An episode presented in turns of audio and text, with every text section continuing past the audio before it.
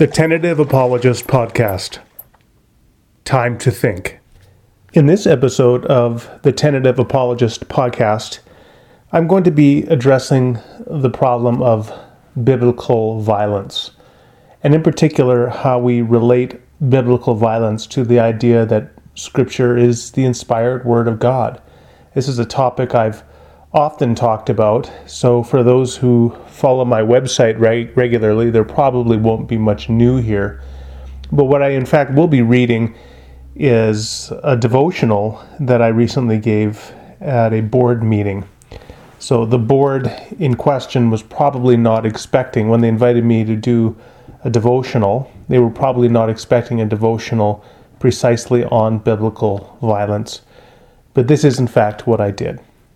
So let's begin by reading 2 Timothy 3 16 to 17.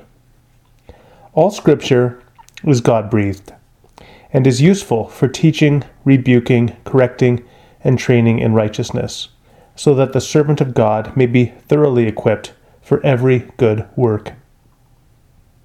You might think you know the old German fairy tales told by the brothers Grimm in their 1812 collection Children's and Household Tales. Cinderella, Snow White, Rapunzel, Hansel and Gretel, and so on. But if you read those stories in their original form, you will find that your popular reminiscences have been more often than not based on the sanitized retellings of our modern age. As my daughter says, these popular stories have been Disneyfied. Take Cinderella as an example. For generations, the 1950 Disney movie has been the standard. How very different is the original telling by the Brothers Grimm.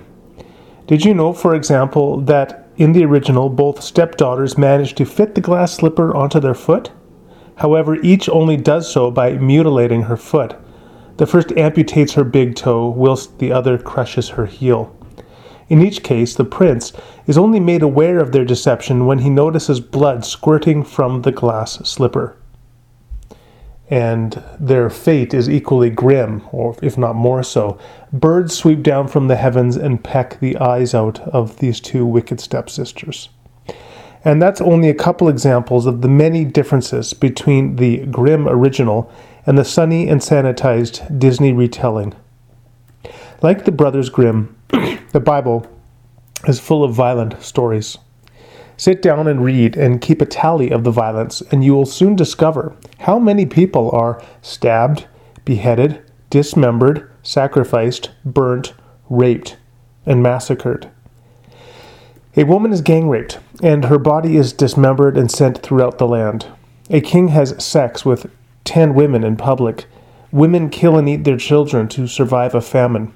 A king displays two piles of 70 severed heads. Another king is celebrated because of his prowess at having killed tens of thousands. Often God is not complicit in the violence of the narrative.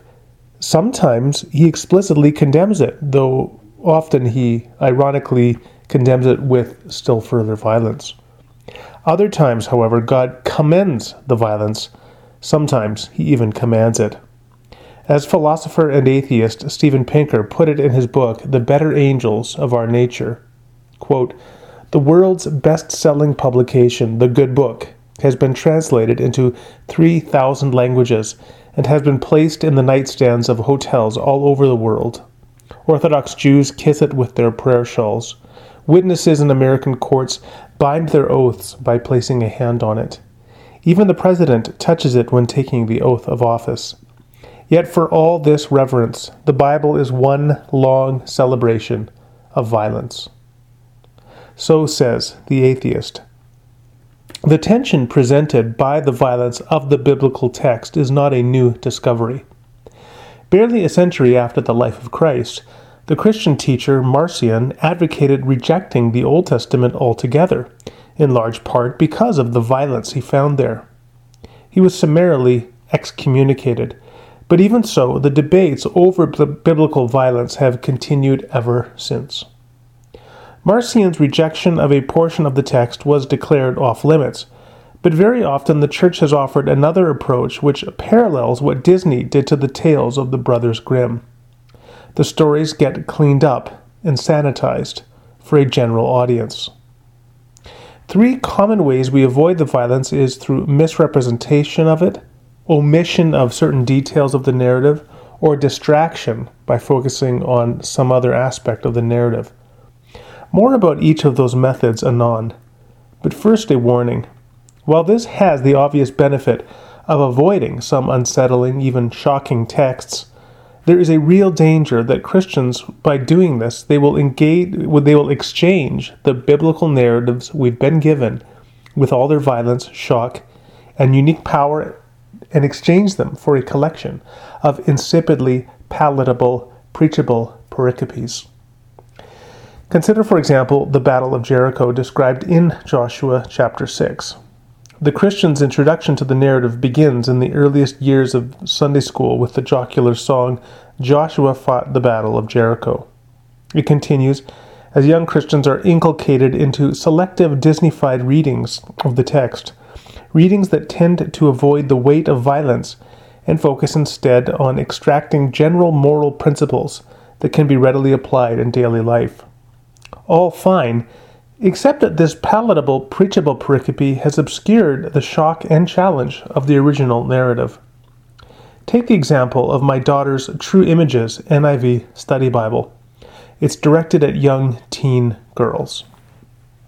Well, the True Images Bible includes explanatory reader's notes to help the young reader navigate the turbid waters of difficult biblical passages. So, what does it say about Jericho? The editors offer this insight quote, Going into battle armed with trumpets?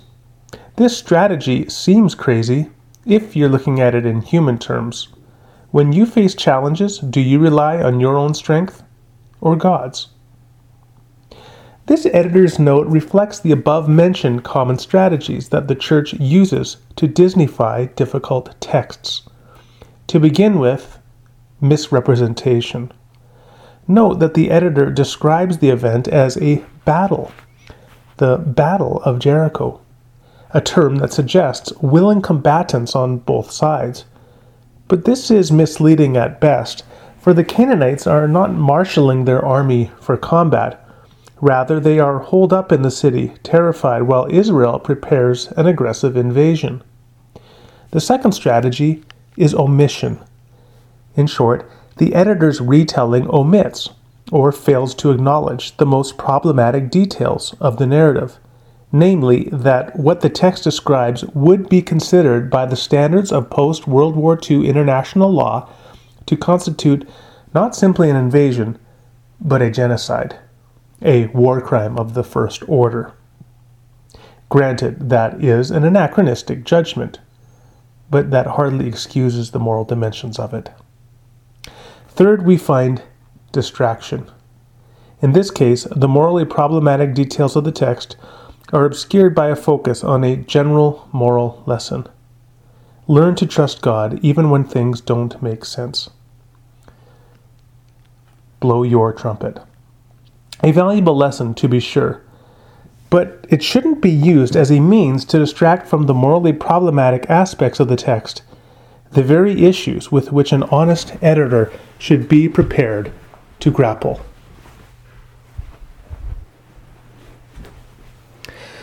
I spend a lot of time interacting with skeptics and atheists, and I've found time and again that while Christians are often familiar with Disneyfied readings of violent biblical texts, skeptics and atheists frequently have a better awareness of the actual violence of the narrative.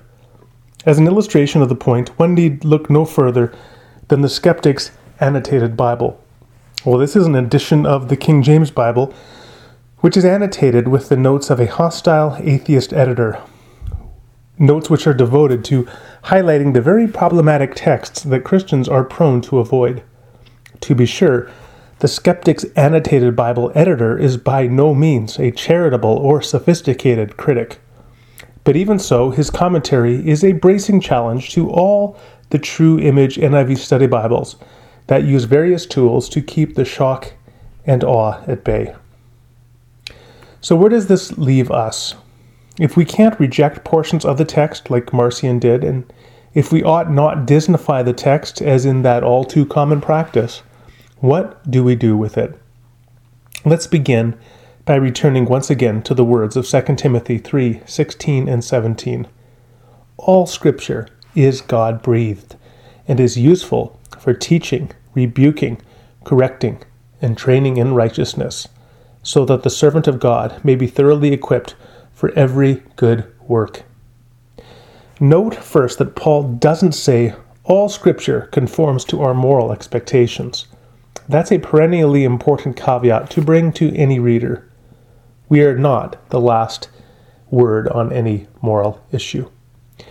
Next, keep in mind that Paul also does not say that all Scripture is easy to understand, and there may be many violent texts that we are left unsure how to handle. But better to be left with an uncomfortable and recalcitrant text than with a comforting, Disneyfied rereading of that text.